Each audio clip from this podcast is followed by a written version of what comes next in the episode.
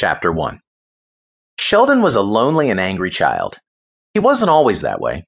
They made him that way because he was born with an extra finger on each hand. He was supposed to be smart and special, according to his parents, but instead, he felt especially ugly. At least that is the way the other kids would always make him feel. None of them ever wanted to play with him or touch him because he was always the originator of whatever the current touch was that was going around the age old method the class bullies would use to appear that something gross was being transferred to another by a simple touch. Normally, it was the booger touch or the snot touch, but for Sheldon, he was honored with a touch of his own. Why would anyone want to be his friend and be forever stuck with the Sheldon touch?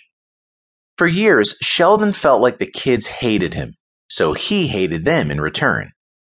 Eventually, after he'd gotten older and the teachers didn't make them hold hands everywhere they went, the other kids became less distracted with his hands and paid more notice to the fact that he was smart and good with saving his money.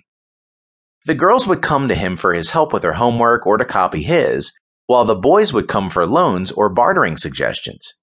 It was the boys who nicknamed him Rumplesheldon, since some of them couldn't afford to repay the loans they took out. It was a creative spin off from the book Rumpelstiltskin, the ugly, conniving little man who used his gold to lure others to become indebted to him. Sheldon found comfort in knowing that he didn't need friends. If they were real friends, he wouldn't have anything on them. Friends didn't mind doing favors. This way, he was able to enjoy relationships with other people without the false hope that they were friends or would ever be. He threw up a shield and was fine until he made it into high school.